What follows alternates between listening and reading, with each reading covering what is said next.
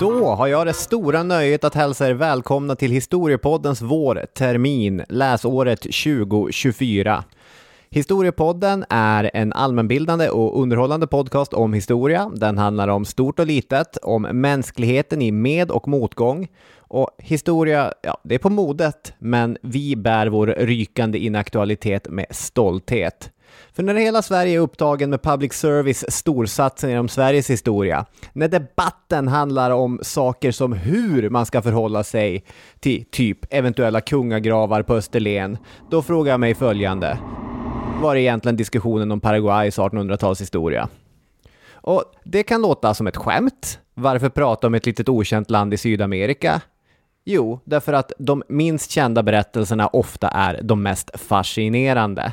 Så idag så ska vi prata om Solano López, den tredje i raden av Paraguays diktatorer. Han såg upp till Napoleon och föreställde sig att det var en bra idé att gå i krig mot de två stormakter, Argentina och Brasilien, som omkretsar Paraguay. Det vi ska prata om idag, det har drag av svart humor och första gången som jag stötte på trippelallianskriget, så heter det, så var det i form av ett internet-meme men man ska ha förbannat mörk humor för att gapflabba åt eländet. Med mig i historiens vindlingar har jag Daniel GG Hermansson. Jodå, själv heter jag Robin Olofsson. Eller egentligen gör jag inte ens det längre, men man måste ju få ett artistnamn. Nu åker vi till Sydamerika.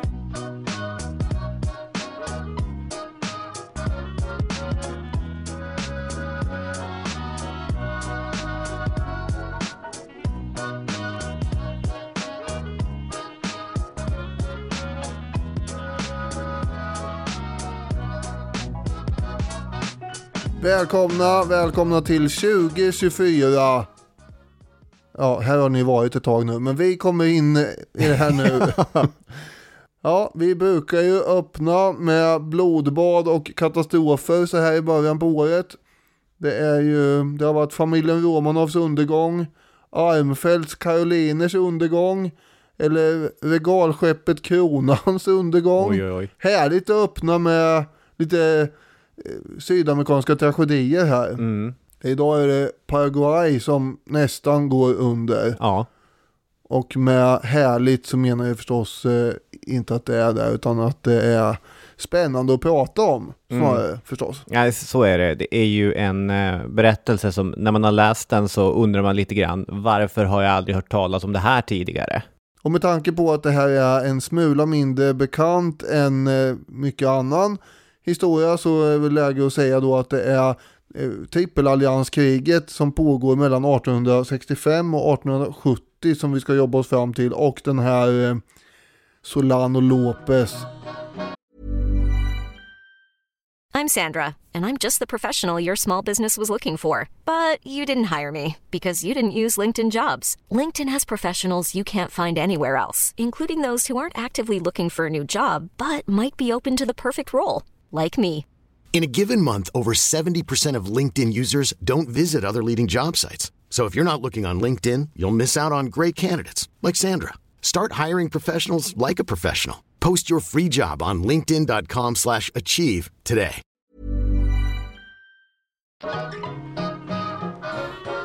Jag vet inte om ni känner till det här, men Christopher eh, Columbus, han klev alltså i land utanför de amerikanska kontinenterna 1492. Oktober, vill jag säga, ur minne. Daniel skakar på huvudet. Han tycker att ja, det här är att vrida tillbaka klockan orimligt långt. Jag tycker det här är otroligt. Säg att vi skulle prata om eh, när Sverige förlorar Finland 1809. Ska man börja med Gustav Vasa då eller? Det är ju jättekonstigt, men jag, visst, du... Kör! Ja, människor har ju lite bättre förförståelse för svensk historia än eh, sydamerikansk. För sen följer ju ett 1500-tal i guldets och korsets tecken för Sydamerika. Ibland är missionärerna och konkistadorerna eniga, ibland fördömer de kristna rovgirigheten hos männen med svärd. Och spanska expeditioner kommer till vad som idag är Paraguay på 1520-talet, samtidigt som Gustav Vasa red in i Stockholm, så red spanjorerna in i vad som 1537 skulle bli Asunción. Och I Paraguay, liksom i andra delar av dagens Brasilien och Argentina, bodde guarani, en eh, urfolksstam då, indianer. Och den spanska närvaron i Sydamerika blev ingen framgångshistoria för guarani. Enligt en fransk antropolog som har skrivit mycket om det här så minskade deras population från cirka 1,5 miljon 1530 till ungefär 150 000 år 1730. Och spanjorerna de förslavade Guarani i stor utsträckning och den inre delen av kolonin Rio de la Plata, Rio de la Plata. den gavs namnet Guaria-provinsen.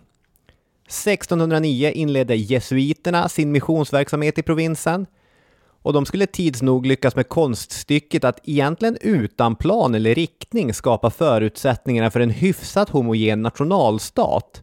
För befolkningen kom nämligen med tiden att domineras av mestiser, människor med såväl guaransk som spansk härkomst.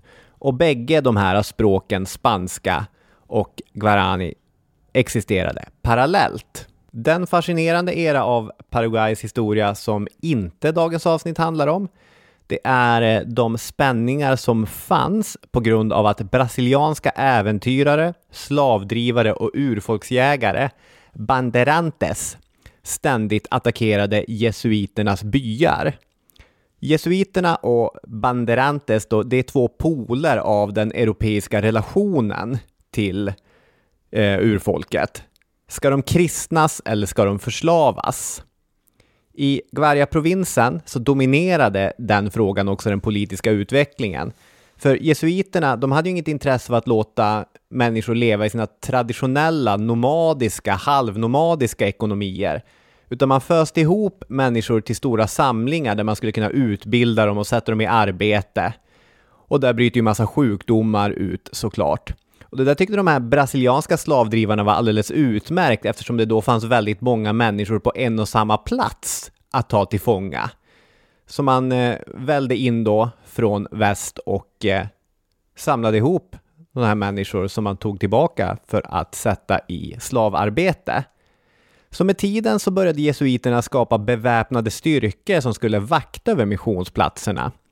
Och under ett drygt decennium från 1720-talet så pågick ett omfattande uppror här i provinsen, delvis mot jesuiternas verksamhet. Några decennier senare så valde den spanska kungen Karl III att förbjuda jesuiternas närvaro i Sydamerika helt och hållet och bara plopp så är de borta. Från europeiskt håll i sin tur hoppades man kunna knyta de sydamerikanska kolonierna närmare, men i själva verket så är det det motsatta som håller på att ske. För när Napoleon Bonaparte, mer om honom vad det lider, vandrar in i Spanien 1810 så utropade Rio de la Plata, Rio de la Plata. alltså Argentina, en självständig regering. Och vägen fram till självständigheten är stökigare än så, men det där skakar hela det europeiska bygget i Sydamerika. För året efter, 1811, så utropade Paraguay självständighet. Med en flagga som påminner jättemycket om den franska trikoloren. Ja, det är alltså 1811 som den här Guaray-provinsen bryter sig loss och så blir man ett självständigt land, det första självständiga landet i Sydamerika från den här tiden. Och sen kommer Argentina och de andra senare då. Ja, så är det. Rio de la Plata utropade självständighet året innan, men det tar ju några år. Är det 1816 som man blir ett självständigt land? Rio de la Plata. Så därför har ju Paraguay det här att stoltsera med då, att de är först ut. Och Just det. frihetshjälten, den stora, det är Fulgencio Jägros. Mhm. Och Jägros, han har ju då titeln konsul för att man är ju dels inspirerad av franska revolutionen Mm. Och eh, så är man ju också inspirerad som vanligt av Rom då. Just det. När det kommer till sådana här grejer att man ska bygga nya stater. Men några år senare så har ju landet då fått sin första diktator. Mm. Och det är inte då Jägros utan det är José Gaspar Rodriguez de Francia. De Francia kan vi säga, snarare för att göra det enkelt. Han är då me- medkonsul till Jägros. Men 1814 så kommer han störta den här store, omhuldade, omtyckte eh, hjälten. Och så gör han sig själv till diktator. Jägros var ju inte Han kanske inte var lika slipad rent politiskt som den här de Francia var. Nej. Några år, år senare så kommer han försöka göra uppror då eh, för att eh, få med igen och spela någon slags roll. Och det skulle han inte ha gjort för det kostar honom livet. Då, då är vi framme vid 1820 ungefär. Vill man göra det ännu enklare så kan man använda de Francias smeknamn också, för han var ju de Francia eller El Supremo. Ja, det är man ju inte eh, från början utan det är ju en eh, titel han kommer att eh, förvärva, eller man ska säga, när han har fått fullständig kontroll. Det är ju en ganska självförhärligande titel då. Tycker du det? Det är inte så att man ger den direkt till första bästa politiska ledare utan där har man ju, det finns ju ett visst förtryck i eh, bakgrunden där. Jo då. Han kommer ju styra Paraguay från 1814 till sin död 1840. Mm. Och det här är de Francia eller eh, El Supremo. Det är en väldigt eh, fängslande och motsägelsefull karaktär. Jo vars. Man tänker sig inte att en intellektuell doktor i teologi och juridik ska bli en hård diktator som stänger ner all opposition inklusive alla högre utbildningar och tidningar och eh, isolerar landet nästan fullständigt från omvärlden. Ja, nej, han är ju en av de här ledarna som har kallats det här äh, härligt motsägelsefulla upplyst despot. Och han har beskrivits som ett slags mellanting mellan landsfader och sektledare. Ett stort fan av franska revolutionen och upplysningen. Däremot inte de delar av upplysningen som handlade om folklig representation.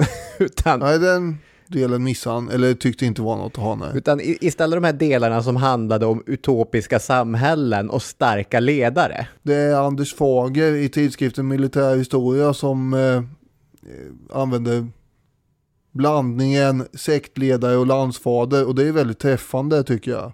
Han har ju då förebilder som eh, Rousseau, Robespierre och Napoleon.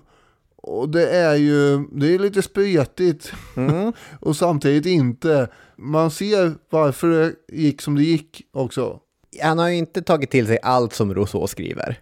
Nej, precis. Inte allt. Utan här har vi plockat lite russin uh, kakan. Han vill ju skapa en utopisk drömstat för sig själv. Och på något plan är han ju då hyperliberal. Särskilt när det gäller sexualitet. Prostitution och sex utanför äktenskapet är helt tillåtet. Och han har ju också stort personligt engagemang och intresse i det här. Ja. När det gäller att föröka sig ute i bygderna. Och eh, tydligen har han också fört noggranna anteckningar över eh, det hela. Hade spioner ute i landet överallt. Alltså, ja, så är det ju. Och eh, den här hemliga polisen som han bygger upp är ju någonting som eh, hans efterträdare också tacksamt kommer ta emot. Han lutar sig ju stenhårt mot den här idén om mestisen som landets identitet och förbjöd ju till exempel spanskättade från att gifta sig med andra spanskättade. Ja, det var, där var han inte så liberal, nej. Nej, Så, nej så det att, eh, tycker han jag skulle inte. tillåta att folk fick vara vem, eh, helt vem de ville. Och överlag så tycker jag att många av hans idéer om ras känns annars mer hemmahörande i seklets slut än i seklets början av 1800-talet. Alltså att eh, han, som du säger, nästan på egen hand ska avla fram en stark mestispopulation som ska utgöra kärnan i Paraguay. Det kanske knappt behöver sägas, men han görs ju då förstås också djupt osams med katolska kyrkan. Va? genom ja, att dra på trissor eh, genom att beslagta också då kyrkans egendomar och eh, ett stänk av stalinism i eh, att införa kollektivjordbruk också. Nu fanns det ju mer en stänk av stalinism kanske i, i det här när det gäller annat också. Men där andas det ju en hel del sånt. Just det. Och han var ju väldigt isolationistisk också. För att förhindra en europeisering av landet så klippte han nästan alla band utåt. Det var ett fåtal handelsmän som fick åka upp längs med floderna för att handla i landet. Och de bevakades hela tiden av det här omfattande nätet av spioner som du beskrev Daniel. I sin bok Latinamerikas historia skriver John Charles Chastin Frankias isolationsstrategi framstår som paranoid, men på det stora hela kröntes hans ansträngningar med framgång. Paraguay blev självständigt, självförsörjande och förhållandevis välmående utan någon som helst inblandning av Europa. Det är en väldigt märklig stat han har byggt. Ja, det kan man ju konstatera. Och landet, den hade en enda stark ekonomisk gren och det var att den hade omfattande teodlingar där man odlade mate. Alla som någonsin har sett en dokumentär om ett modernt europeiskt fotbollslag har sett alla de latinamerikanska spelarna gå omkring med en slags termos med ett sugrör i. Det är mate, te. Jag har eh, till exempel en bild framför mig där Diego Maradona går och sippar på lite mate. Ja, I Argentina och i länderna runt omkring så är det, det är nationaldrycken. Maradona, Messi och mate. Det är de tre M i Argentina. Både Guarani och eh, Tupi-folken i regionen hade druckit teet traditionellt och eh, som jag var inne på, även i stora delar av Argentina, Rio de la Plata, så, så fanns det ett stort intresse för det här. Och man odlade i Paraguay och kunde sälja det. Det, det, det var viktigt. Du bygger kanske inget världsimperium på mate, men eftersom du har den här starka hemmamarknaden samt ett stort intresse från dina stora grannar så är det ändå inte fy skam. Det är inte en helt dum industri att ha. Ja, vad ska det här leda nu egentligen? Är du inne på att eh, uppmana någon att köpa aktier i något mateföretag eller vad är frågan om? 2024 Daniel, det året då Historiepodden lanserar sin egen mate-kollektion. Och du kan gå in och köpa din egen termos på historiepodden.com. Det, det här är intressant. det här är inte någonting som vi har pratat igenom. Det kommer inte... Nej, det tror jag inte. Däremot tror jag att vi går vidare ifrån den här tedrycken.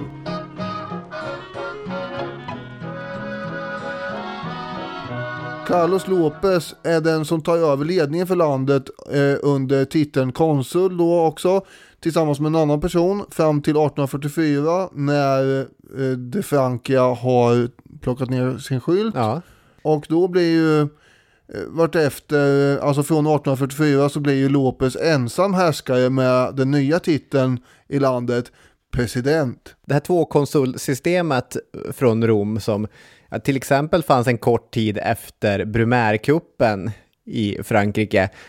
Det har varit svårt att få det att hålla långsiktigt i hyfsat modern tid. Ja, eh, romarna var ju bättre på det här. Och eh, om man ska våga sig på en, eh, en eh, vad ska man säga, förutsägelse så tror jag väl att även Miljöpartiets tvåkonsulsystem kommer att krackelera här inom några år. Spännande.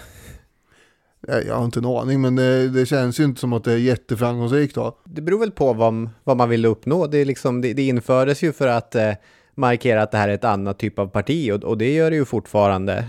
Det visar det ju fortfarande. Ja, ja det gör det ju i och för sig.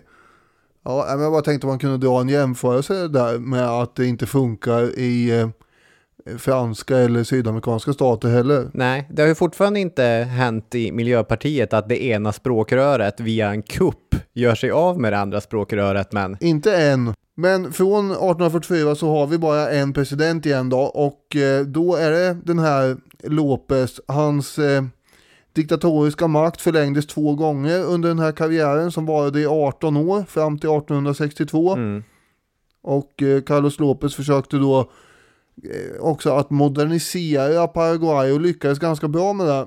Bröt bland annat den här totala isoleringen som de Francia hade infört tidigare. Nu upprättas det handelskontakter med Europa och USA och så vidare. Framförallt satsar han ju på att bygga upp landets armé och försvarsindustrin. för militären den skulle säkert behövas en vacker dag. Mellan Paraguay och Uruguay gick nämligen en liten tunga av Argentina, Corrientes-provinsen. Och den borde inte finnas där, menade Lopez. Och överlag tänkte Lopez den äldre att hans Paraguay kunde, tillsammans med just Uruguay bli en slags tredje kraft i den här regionen som annars dominerades av två drakar, Argentina och Brasilien. Och skulle man ha någon seriös eh, möjlighet att bli en sån tredje makt i regionen, då skulle man ju behöva en stark militär. Men det ska sägas också att eh, han eh, satsade på att eh, bygga upp hundratals skolor i Paraguay. Mm. Och införa obligatorisk skolgång och så. Sen har vi sonen Solano Lopez som tidigt får ansvar för diverse viktiga saker. För att han ska komma in i eh, Alliansen och lära sig hur saker och ting funkar helt enkelt. Just det, en latinamerikansk 1800-tals nepo baby. Ja, det kan man säga ja. Man kan också hävda att han på något plan påminner om Uday Hussein kanske. ja. Iraks moderna diktator Saddam Husseins son. Solano växte ju också upp med en pappa som hade eh, diktatorisk makt och var härskare och det där formas man ju av. Bara att ha en massa smickrande lismare omkring sig gör väl sitt. Och samtidigt så var nog Solano mer intelligent och redo att jobba för sina mål tror jag. Men han var ju lika samvetslös och hänsynslös som Uday var. Och pappa Carlos Lopez hade ju drömmar om territorier runt omkring Paraguay. Och han var ju misstänksam mot grannarna, Argentina och Brasilien. Som, som, som du var inne på, han ville ju skapa en tredje kraft här. Men hos sonen Solano som kongressen utser till efterträdare 1862 så är det ju inte bara drömmar eh, och misstankar utan de här drömmarna blir ju till verkliga erövringsförsök vartefter och misstankarna blir till fullfjädrad paranoia. Alltså, jag tänker att man kan konstatera att eh, man ska inte utse 18-åringar till generalmajorer. Nej.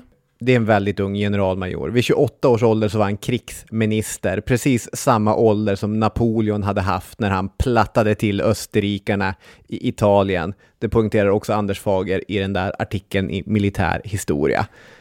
Och det är ju relevant, tänker jag, eftersom Solano Lopez älskade Napoleon. Och under sin uppväxt så reste han ju gärna i Europa och försökte komma åt de här små atomerna och molekylerna från Napoleon Bonapartes sista andetag som fortfarande svävade runt i kosmos. Och det närmsta han kom, det var ju via sin stora kärlek, Eliza Lynch. En irländsk mm. kvinna som hade flytt från Smaragdön för att ta sig till Paris under hungeråren och på omvägar hamnade hon som kurtisan i kretsen kring Matilde Bonaparte, alltså Napoleons brorsdotter och kusin till Napoleon den tredje. Om jag räknar rätt i släktleden, det vill säga, men jag tror det. Så hon var alltså bekant med Napoleons brorsdotter? Bingo! Henne måste vi ha.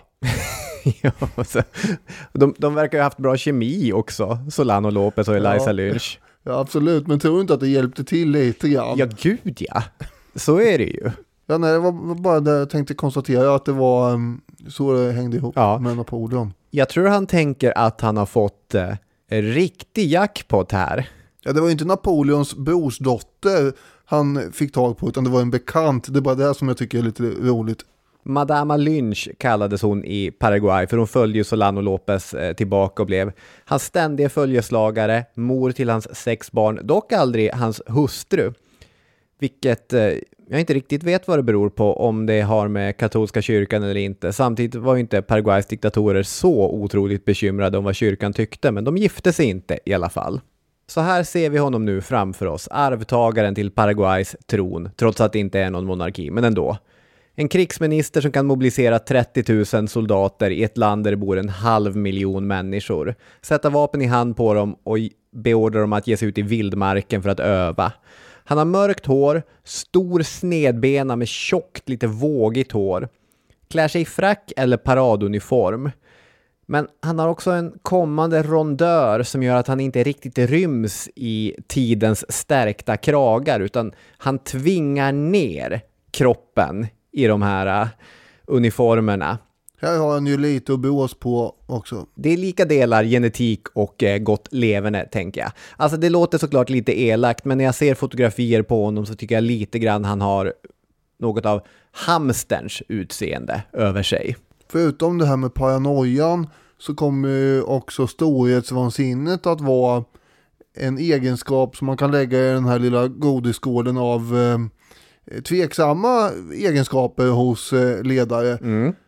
Det kan ju vara illa för ett land eller landets omvärld när det drabbar en ledare för ett stort land som Tyskland.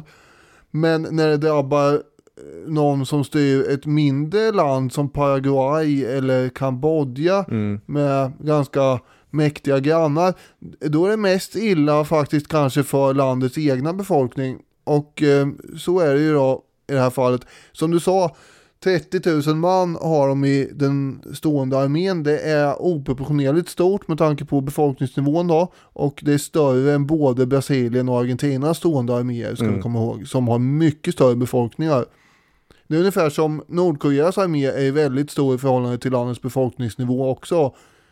Och eh, dessutom är det här inte bara att de är många utan de är också vältränade och välförsedda med vapen och eh, så. Och det här är ju för att pappa Carlos Lopez har satsat på det här innan. Just det. Så det finns ett eh, Karl den elfte och Karl den tolfte eh, syndrom, om man ska säga, en faktor här. Eller Alexander och eh, Filip den andre faktor. Just det. Och nu är det då sonens tur att eh, använda denna armé.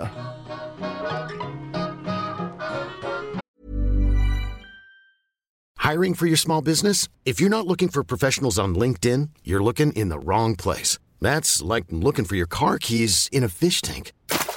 LinkedIn helps you hire professionals you can't find anywhere else, even those who aren't actively searching for a new job but might be open to the perfect role. In a given month, over 70% of LinkedIn users don't even visit other leading job sites. So start looking in the right place. With LinkedIn, you can hire professionals like a professional. Post your free job on linkedin.com/achieve slash achieve today.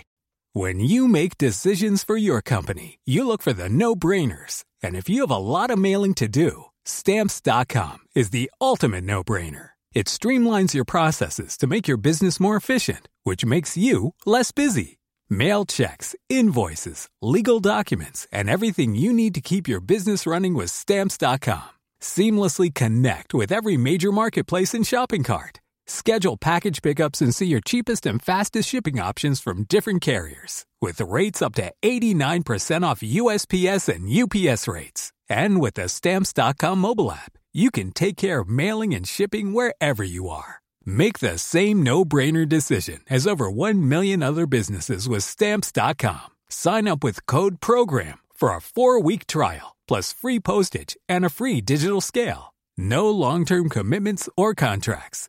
That's Stamps.com. Code PROGRAM.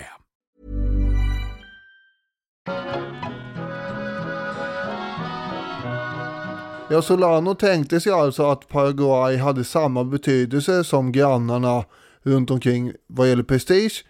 Och han föreställde sig även att eh, andra statschefer höll på att sitta och i maskopi och slukt manövrera mot honom och Paraguay. Att alla andra satt och tänkte hela tiden på hur de skulle krossa Paraguay just. Mm. Andreas Danielsson skriver i DN 2015 i Rio de Janeiro och Buenos Aires tog man dock ingen större notis om Solano Lopez. Än mindre trodde man sig vara involverad i ett raffinerat geopolitiskt spel mot honom. Men han hade förberett sig för Armageddon. Långt före kriget hade han låtit mobilisera 20% av befolkningen. Och då kanske det är läge här då ändå att påminna om Paraguays geografiska läge. Ja. Mitt emellan de här två bjässarna, Argentina och Brasilien. Eh, Dessutom ingen kust, utan inklämt i inlandet. Som Arvidsjaur ungefär. Och i händelse av krig så är det svårt att få någon försörjning av både mat och vapen. Om eh, det behövs. Ja, för vi kan ju också göra en liten påminnelse om eh, vart vi befinner oss här på 1860-talet. Vi kan inte flyga in en massa viktigt materiell, eller hur? Bröderna Wright är inte ens födda än. Inga flygplan trafikerar luften. Det finns inget omfattande vägnät heller, utan vad vi har, det är floder. Och eh, vad Paraguay har, det är Paranafloden. Den utgör idag stora delar av deras gräns. Den börjar långt uppe i Brasilien och rinner genom Paraguay ner i Argentina. Man passerar massa orter man känner igen från argentinsk fotboll, som Rosario, där både Che Guevara och Lionel Messi växte upp. Marcelo Bielsa också, fotbollsideologen, kommer från Rosario. Poängen är att den här floden var själva, vad heter det, pulsådern för Paraguays ekonomi, den de var helt beroende av. Och eh, det är ju ett problem att den leder genom en granne om man har tänkt kriga med den grannen. Ja, det är ju ett problem då förstås. Och han vill ju vara viktig. Han vill ju föra aggressiv utrikespolitik. Och kanske har han tänkt redan tidigt att han vill kriga med den här grannen. Mm. Men eh, det är lite omständigheter som gör att det blir på det här sättet också. Och han ansåg ju att eh, grannlandet Uruguay då är en viktig bricka i det här sydamerikanska geopolitiska spelet som han har riggat helt i sitt eget huvud. Eh, och därför så ingår Lopez då en allians med det styrande partiet i Uruguay. Och sen kom det sig så att det blev inbördeskrig i Uruguay 1864. Och det var ju inte bra för nu är ju då hans eh, allierade hotade här av rebeller som råkar stödjas av Brasilien. Och det gjorde faktiskt Argentina också, även om det var i tysthet. Och det här känner ju inte han till eh, att det finns ett samförstånd mellan Brasilien och Argentina för en gångs skull här. Så han ställer ett ultimatum till Brasilien. Om inte stödet till rebellerna i Uruguay upphör så kommer det bli krig mellan Paraguay och Brasilien. Mm, och Brasilien ignorerar det här ultimatumet. det gör de. Varpå Lopez invaderar grannlandet Brasiliens provins Mato Grosso. Jaha, nu är det krig.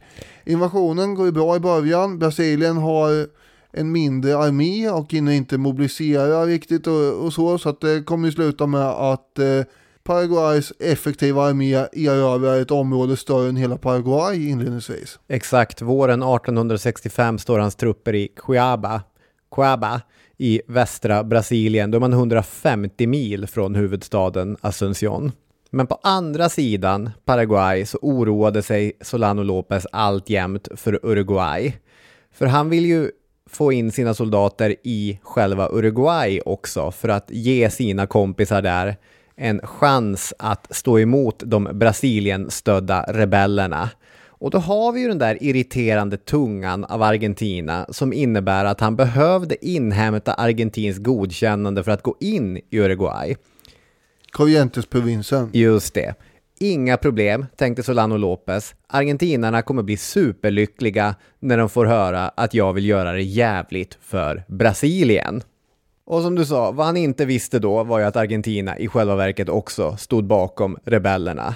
Som Fager skriver, hur än stormakterna bråkade sinsemellan var de alltid överens när det gällde att hålla efter uppstickare, något som Lopez aldrig insåg. Presidenten i Argentina, Mittes, han vägrar ju gå med på det här.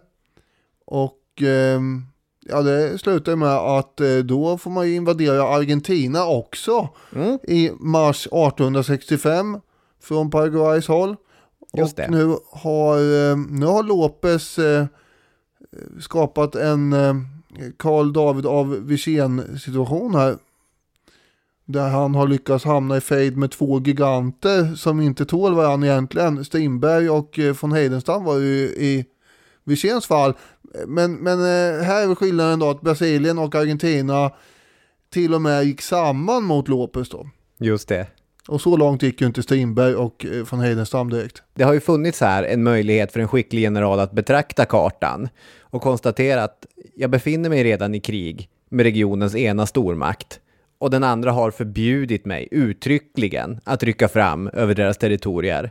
Om jag gör det finns det en risk att hamna i ett helt fruktansvärt, det svåraste av svåra tvåfrontskrig. Ja, Jag rullar tärningen, jag gör det. Ja, eh, men han har ju inte tänkt sig att eh, det ska bli krig mot Argentina kanske heller, utan han eh, tänker ungefär som Hannibal, ursäkta jämförelsen, eh, tänkte år 218 f.Kr. Han hoppades ju att, att eh, de här argentinska guvernörerna skulle gå över till hans sida, precis som Hannibal hoppades att de italienska folken i romarriket skulle vända sig mot Rom när han invaderade, för att eh, de hade ju själva blivit erövrade en gång i tiden av romarna. Och i det här fallet så var det ju så att eh, de, eh, just den här argentinska guvernören som det gällde till exempel hade ju varit eh, nästan i krigsliknande tillstånd med den sittande presidenten innan.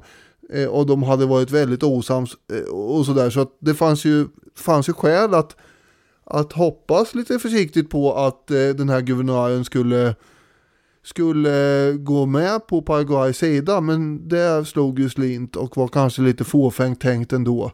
Det är ett högt spel oavsett vilket. När Paraguays soldater kliver in i Uruguay så är ju dessutom inbördeskriget redan slut där och den Brasilien stödda sidan har gått vinnande ur drabbningen. Ja, i Uruguay ja. Exakt, så vad som sker är ju att även Uruguay hoppar på alliansen mot Paraguay som därmed får sitt historiska namn Trippelalliansen. Nu är det Argentina, Brasilien och Uruguay som står enade mot Paraguay. Ibland tänker man att hur kan allt gå emot mig? Hur kan det liksom stjärnorna stå på ett sätt så att all överjävlighet just drabbar mig just nu? Just det, Det är väl den här Murphys lag, lagen om alltings överjävlighet. just det. Och nu är ju inte jag i närheten av att vara i samma situation som Solano Lopez. Men det är ju, på något sätt så har ju allting gått fel här. Ja, Steg för steg. Och han är ju själv ganska eh, medskyldig till att det har blivit som det har blivit. Men eh, visst är det lite otur då att de här rebellerna och vinner och att Uruguay också ansluter sig till de andra två. Han har ju otur med tajmingen, det får man ju absolut ge honom. Och eh, det var inte ett helt lätt kompromissande för att få till stånd trippelalliansen heller. Man skulle stå i enad front mot den krigiska grannen, men eh, man beslutade också att Paraguay skulle fortsatt få existera. Men eh, både Argentina och Brasilien hade anspråk på olika gränstrakter, vilket skapade rätt heta känslor i Buenos Aires och Rio de Janeiro. Ska de ta den biten? Ah, det vet jag inte. Oklart hur heta känslorna var i Montevideo, men som sagt, Uruguay var också med på ett hörn där. Det man kunde enas om, det var att Paraguay behövde kapitulera ovillkorligt. Med andra ord, Solano Lopez skulle väck. Det var det grundläggande kravet i hela den här alliansen. Alltså jag har, ju, jag har ju inte direkt någonting att klaga på i tillvaron så.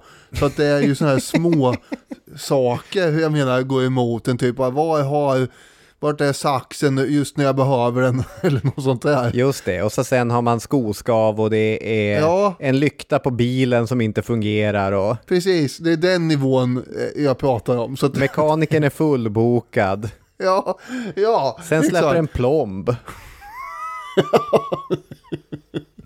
Ja, då börjar vi prata problem i och för sig. Men det är ändå inte riktigt samma sak som att hamna i krig mot Brasilien, Argentina och Uruguay samtidigt. Nej, Det vill jag bara förtydliga att det, det kan vara mycket värre än vad man har. ja, men nu är den rätta skalan satt. Ja.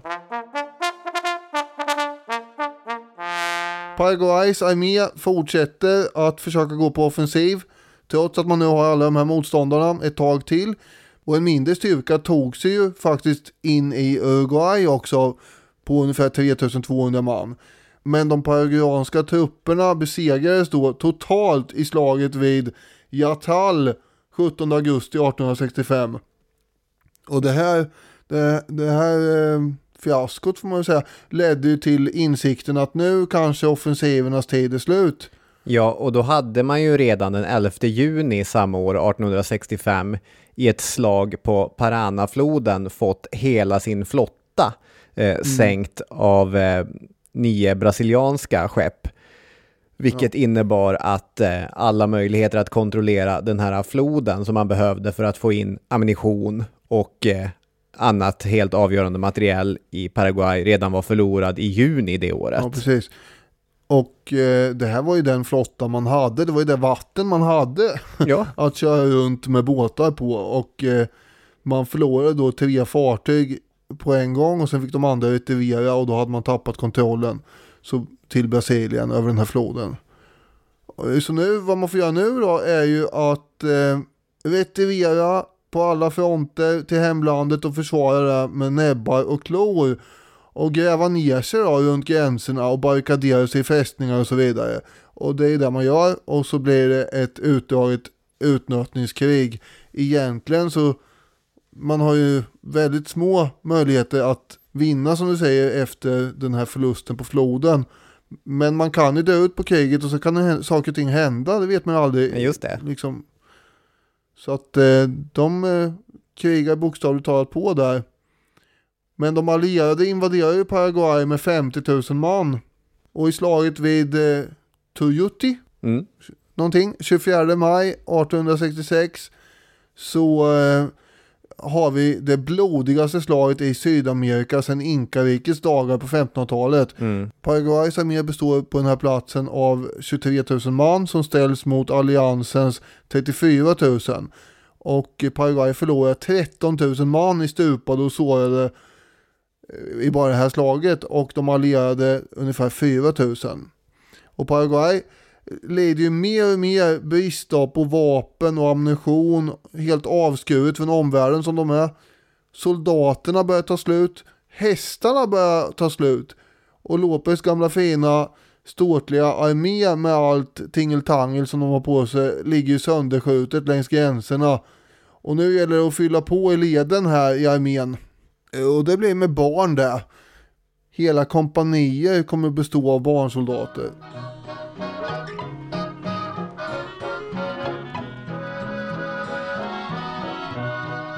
Ja, det är mycket här som har gått helt och hållet sönder nu och där det enda humana hade varit att eh, ge upp i tid.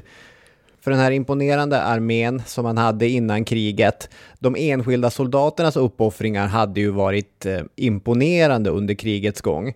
Men allt mer så hade officerskåren svikit i de avgörande ögonblicken. Fager skriver att den mest dög till att bära pråliga uniformer och verkställa dödsdomar.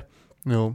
Och det är också Solano Lopez och hans officerare som inför det här slaget i maj 1866 som eh, du beskrev, det här fruktansvärda blodbadet, ger order att man ska lämna sina ganska trygga försvarsställningar där man var omgiven av svårforcerad terräng i alla riktningar och istället ge sig på en motoffensiv i ett läge då man absolut inte hade några möjligheter att lyckas med en motoffensiv. Och även efter det, när det har misslyckats, att man ska fortsätta kriga då och fylla på med gamlingar och barn i leden som man inte ens kan erbjuda gevär utan som får ja, eh, på sin höjd ett spjut eller liknande är ju, ja, det är så trasigt. Ja, Lopez försöker ju rädda hela situationen genom att eh, erbjuda separatfred till Brasilien. Men det avvisar ju den brasilianske kejsaren Pedro II fullständigt. Det var ju inte läge här att acceptera någon separatfred från eh, de allierades håll. Trippelalliansens länder har ju lovat varandra att vi ska fullfölja det här kriget till Paraguays anfallsglada diktator är störtad och eh, kanske djupt nere i marken någonstans. Då eh, är vi färdiga. De beskrev ju hela den här eh, krigssituationen som en frihetskamp mot tyranniet i civilisationens namn. Just det. Och på något plan så stämmer ju det. Och de hade ju också drabbats av, av svåra motgångar ju. Alltså förutom det här stenhårda motståndet från Paraguays armé så hade man ju haft omfattande problem med både kolera och smittkoppor. Och det här dödläget som hade uppstått, det var ju ordagrant ett dödläge. Folk hade dött som flugor.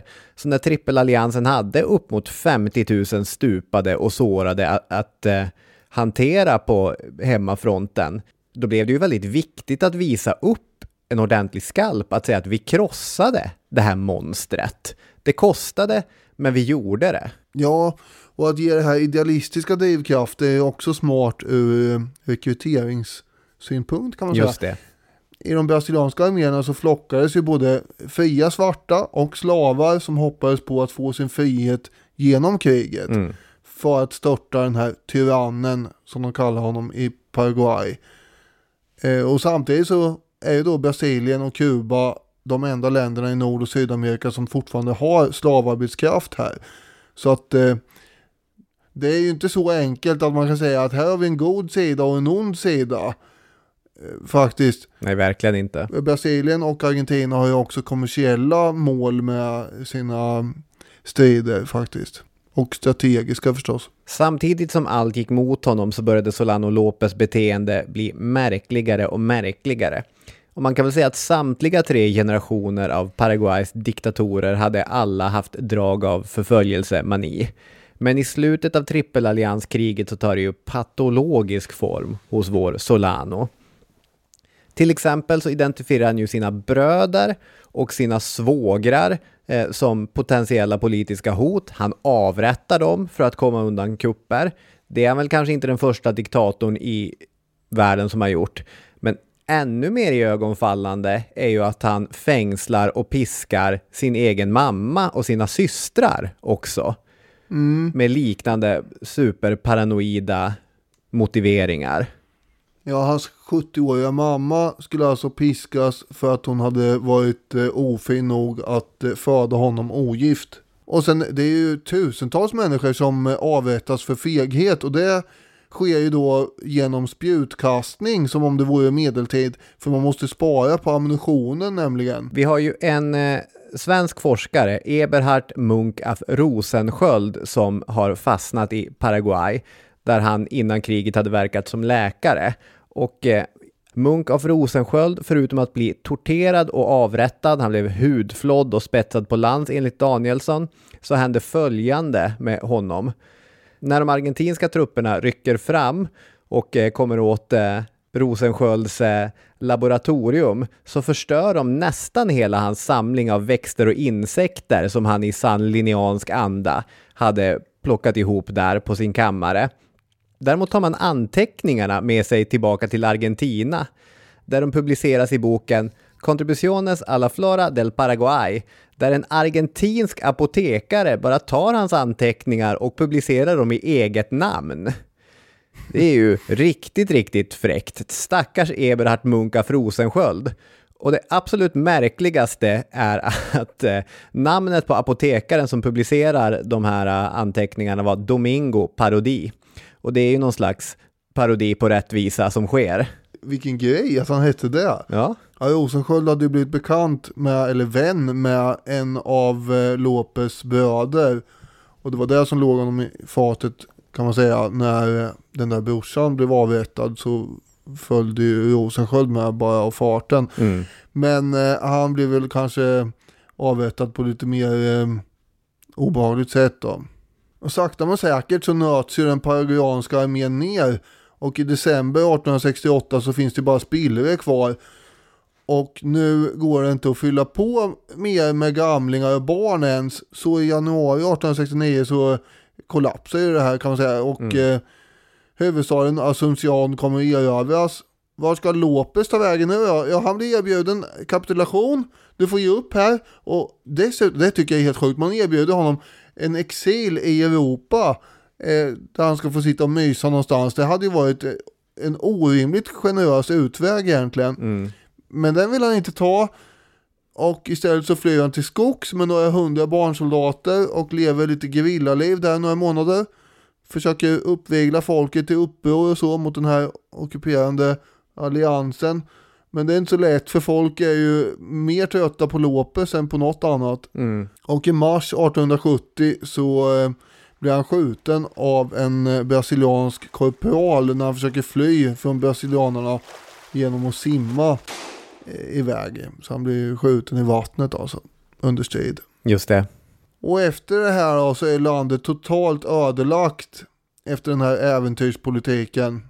Ja, denna plåga till diktator som drog in sitt land i ett omöjligt krig och som framförallt fortsatte kriga till ingen nytta långt efter att kriget var förlorat. Hans gärning kan man sammanfatta på följande vis. När kriget påbörjades fanns i Paraguay ungefär 450 000 människor. När kriget var slut fanns 150 000 människor kvar. Och någonstans mellan 8 till 9 av 10 överlevande var kvinnor. Så om vi ser till hur stor del av den manliga befolkningen som Solano Lopez skickar in i köttkvarnen så är det Det är faktiskt helt obegripligt. Det är nästan 80% av den manliga befolkningen då. Man hade en folkräkning 1871 då man kom upp i eh, att det var 28 000 män kvar bara. Mm. Och eh, omkring 300 000 människor har ju dött i det här 1800-talskriget. Just Så det. man får komma ihåg att här finns det inte kulsprutor och sånt där. Eh, och eh, det är inte bara paraguaner som har dött då, utan det är ju, de allierade har också förluster på omkring 100 000 man. Många har ju förstås dött i sjukdomar här. Och Argentina och Brasilien kommer ju ta vissa delar av landet. Enligt uppgift så ska Argentinas president faktiskt ha erbjudit Brasilien att helt annektera det ockuperade Paraguay. Men Brasilien föredrog att ha kvar Paraguay som buffert mot just Argentina. Och eh, den här ockupationen kommer upphöra 1876 då landet är alltjämt i kaos, bankrutt och fullständigt förstört. Mm. Det är ju intressant då om vi avslutar det här avsnittet med att eh, förhålla oss lite grann till Solano Lopez rykte i dagens Paraguay. För det brukar ju heta att vinnarna skriver historien, men det stämmer ju faktiskt inte alltid. För följande skedde. Till 1904 så regerade ett Brasilien-stött parti i Paraguay. Sen ett Argentina-stött parti fram till 1930-talet. Då bröt ett krig med den sista grannen som vi inte pratat om ut, Bolivia, Chaco-kriget. Det kriget vann Paraguay och efter det skulle olika militärer turas om att vara diktator i Paraguay. Först general Higinio Morinigo som störtades 1947 och efter ett inbördeskrig tog Alfredo Stroessner över makten 1954 och han satt länge, han satt kvar till 1989. Det var länge. Ja, flera av de här, men framförallt Stroessner, kunde använda Lopez för att stärka sitt eget claim på makten. Vi är utsatta och en gång i tiden stred vi i Paraguay till siste man för vår överlevnad. Som Danielsen skriver, i ett land besatt av sitt eget förfall fyller fantasien om trippelalliansen ett delikat förklaringsbehov. Om det inte var för den väldiga konspirationen skulle allt ha varit annorlunda och Paraguay ett land av mjölk och honung. Han har alltså blivit en väldigt effektiv bricka i ett politiskt historiebruk som förklarar Paraguays nuvarande situation. Ja, det skapas ju en nationell mytbild här. Där eh, det här lilla landet då är helt ensamt som sagt och djupt inbäddat i offerkoftan måste man försvara sig mot de här hemska angriparna som tidigare har angripit oss. Och så glömmer man helt bort eller struntar i det faktum att det är han som har piskat fram situationen. Mm, exakt. Det är ju en konspirationsbild som är ofta ganska effektiv att man eh, är underdog så att säga. Mm. Och även om man får kritisera Solano Lopez i Paraguay idag så, så vilar han i det som kallas hjältarnas Pantheon i Asunción. Och hans dödsdag firas ju också som hjältarnas dag. Just det. Så här har man ju då använt eh, historien för eh, mer nutida syften, vilket då sker eh, rätt vad det är. Ganska ofta i nutid så använder man ju historien för att den ska anpassas till nutiden utifrån nutidens behov så att säga. Det är ju kanske inte jätteotippat ändå att han skulle bli en nationalsymbol, även om det är skevt. Eh, men det är inte mer otippat än att tyranner som Genghis khan, Josef Stalin och Alexander den store också hyllas i sina hemregioner alltjämt. Mm. Eh, på något skruvat sätt så är det väl både lika väntat och oväntat att också 1900-talets vänsterintellektuella tolkar Lopez som en hjälte. För de tycktes ju minsann se att det här var ju antiimperialism i Lopez regim och mål minsann. Han hade ju velat hålla sig utanför den här kapitalistiska världshandeln tänkte de sig. Och eh, kriget det berodde ju på att det onda Storbritannien hade hetsat underhuggarna Brasilien och Argentina till folkmord eh, mot Paraguay. Så sa man på 1960-talet i alla fall och så glömde man bekvämt nog bort den här terrorn och Lopez han blev någon slags representant för ett progressivt styre. Och det här är ju rena skämtet givetvis. Det blir inte alltid rätt när man väljer att tolka historien återigen utifrån det perspektiv eh, som man själv eh, helst vill ha fram. I det här fallet då att motståndaren som man själv har alltid ligger bakom allt ont. Och Nej. att ens fienders fiende alltid är på den goda sidan. För du skulle ju här behöva en smoking gun som då är bevis på att britterna faktiskt ville se trippelallianskriget. Vilket eh, man har aldrig hittat en källa som styrker det. Utan källmaterialet pekar ju i själva verket i, i motsatt riktning att britterna försökte avstyra det här kriget. Just det, och då blir det ju, blir ju väldigt konstigt att försöka hävda att det är de som ligger bakom det. När eh, det var så att eh, Storbritannien var Paraguays eh, viktigaste handelspartner faktiskt. Mm.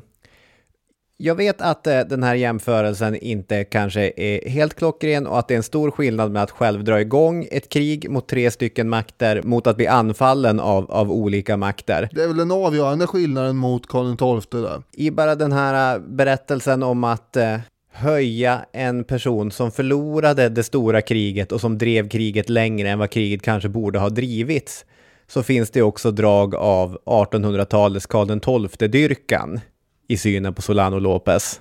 Ja, just det. Om du specifikt då avser den dyrkan som eh, riktas in mot eh, objektet i fråga, i det här fallet då Lopez och i jämförelsen Karl XII så är det ju det är väldigt likt. För det var ju mycket vurm va, eh, kring Karl XII under slutet på 1800-talet, början på 1900-talet. Och den eh, går ju att jämföra med den vurm, återigen, som man då har haft för Lopez under mitten på 1900-talet. Med det avklarat så har Historiepodden nästan 500 avsnitt in äntligen tagit sig an Paraguay. Ja, men vi har tagit oss an Paraguay ganska mycket.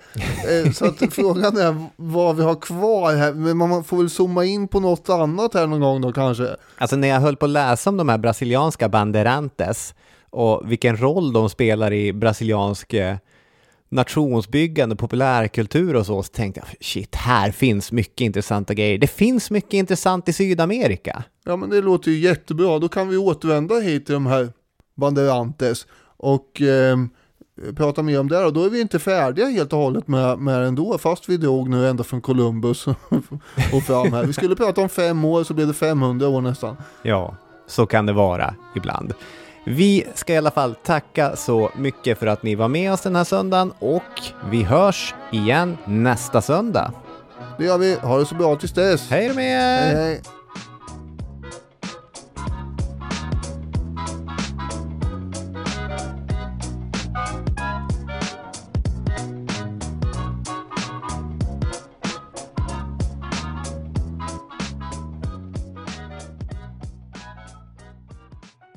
Vad sa jag, har jag något om?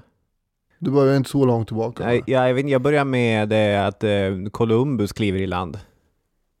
Okej, ja okej, då ska du börja. Herregud, hur kan du börja där?